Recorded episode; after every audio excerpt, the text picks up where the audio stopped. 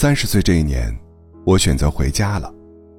原因是那天通勤挤地铁时，我在角落有点缺氧，眼前一黑，就贴着边晕了过去。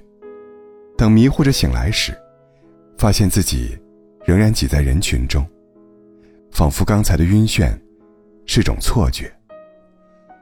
说实话，那一刻我甚至以为自己在梦里。想到这样的日子，不知道什么时候才能到头，巨大的窒息感让我喘不过气来。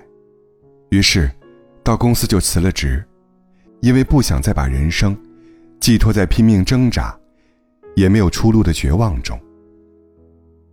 这些年，我的甲状腺、肝脏都有结节。每次去体检，医生都会告诉我。不要担心，多吃蔬菜，多运动，慢慢就好了。始终觉得，没有什么比“慢慢”这两个字更折磨人的。我也很想稳稳当当的坐在家里吃一顿早餐，而不是几口吞下一个包子，然后在路上边走边喝掉剩下的粥。我也很想在晴好的日子里去湖边散散步，而不是坐在家里把资料翻烂。只为了在裁员的时候，多给自己一些底气。我也很想下了班就回家休息，而不用坐着中介的电动车，在很多连路灯都没有的小区里，为更便宜的房子走街串巷。我也真的很想，把连轴转的生活关在门外，让坏掉的身体和麻木的心重归于好。而现实是。我连挤地铁的力气都没有了。直到离开这座城市，才终于觉得自己可以好好呼吸，而不用再为明天担惊受怕了。刚回家那段时间，我感受到了四面八方的善意。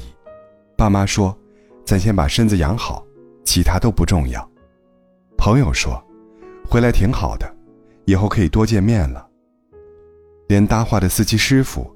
都会安慰一句：“外面哪有家里舒服呀？”可等回家的热闹劲儿过了，所有善意便都成了心上的焦灼。三十岁，重新开始找工作，年龄的压力，不管是大城市还是小城市，都是一样的。就连考编，都太大了。朋友也都有了家庭和孩子，偶尔见面，还要他们开着车送我。总觉得难为情，久而久之，也就不再嚷着约饭了。最让人难过的是，爸妈一把岁数了，还要操心我的未来，他们经常把各处听到的想法说给我听，想尽最大的努力，帮我在家乡安稳下来。辗转反侧的夜里，我开始害怕自己，是不是选错了？回家是对的吗？挤地铁怎么就忍耐不了呢？早知道有天会回来，当初干嘛绕这么大弯路呢？人生好像没有中心点，总是在两极间摆动。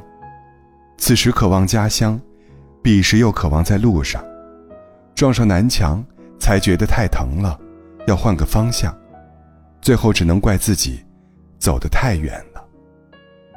那天我去小区快递点取东西，遇见大爷们下棋，就多看了一会儿。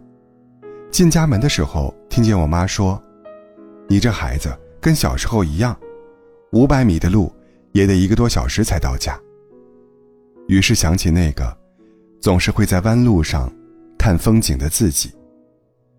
上小学时，学校离我家只有大概五百米距离，但我永远很晚才回，因为这五百米的距离中，路上的每样东西都吸引着我。草丛里搬米粒的蚂蚁，趴在树上鸣叫的夏蝉，被磨成粉末的红砖头，还有大人随手扔在地上的纸烟盒。这一瞬间，我忽然明白，其实人生是没有弯路的。从做出选择的那一刻开始，我们就始终走在一条属于自己的路上。无论那条路曲折还是顺遂，它都代表了当下的我们。所有真切的渴望，和义无反顾的勇敢。后来，我问自己：如果有时光机，可以回到过去重新选择，还会离开家吗？答案，跟十年前我妈问我是不是非去不可时一样。我必须用我的眼睛，看过外面的世界，用我的脚，走过几百公里的远方，才会知道自己的终点，到底是不是家乡。人生从来没有真正完美的选择，有的只是一次又一次，接近内心所求时，你心中的答案。我们所走的每一步，其实都是必经之路。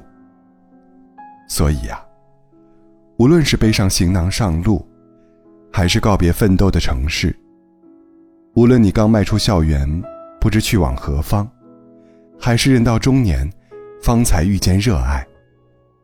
只要把选择紧紧握在自己手中，即便万水千山，脚下也皆是坦途。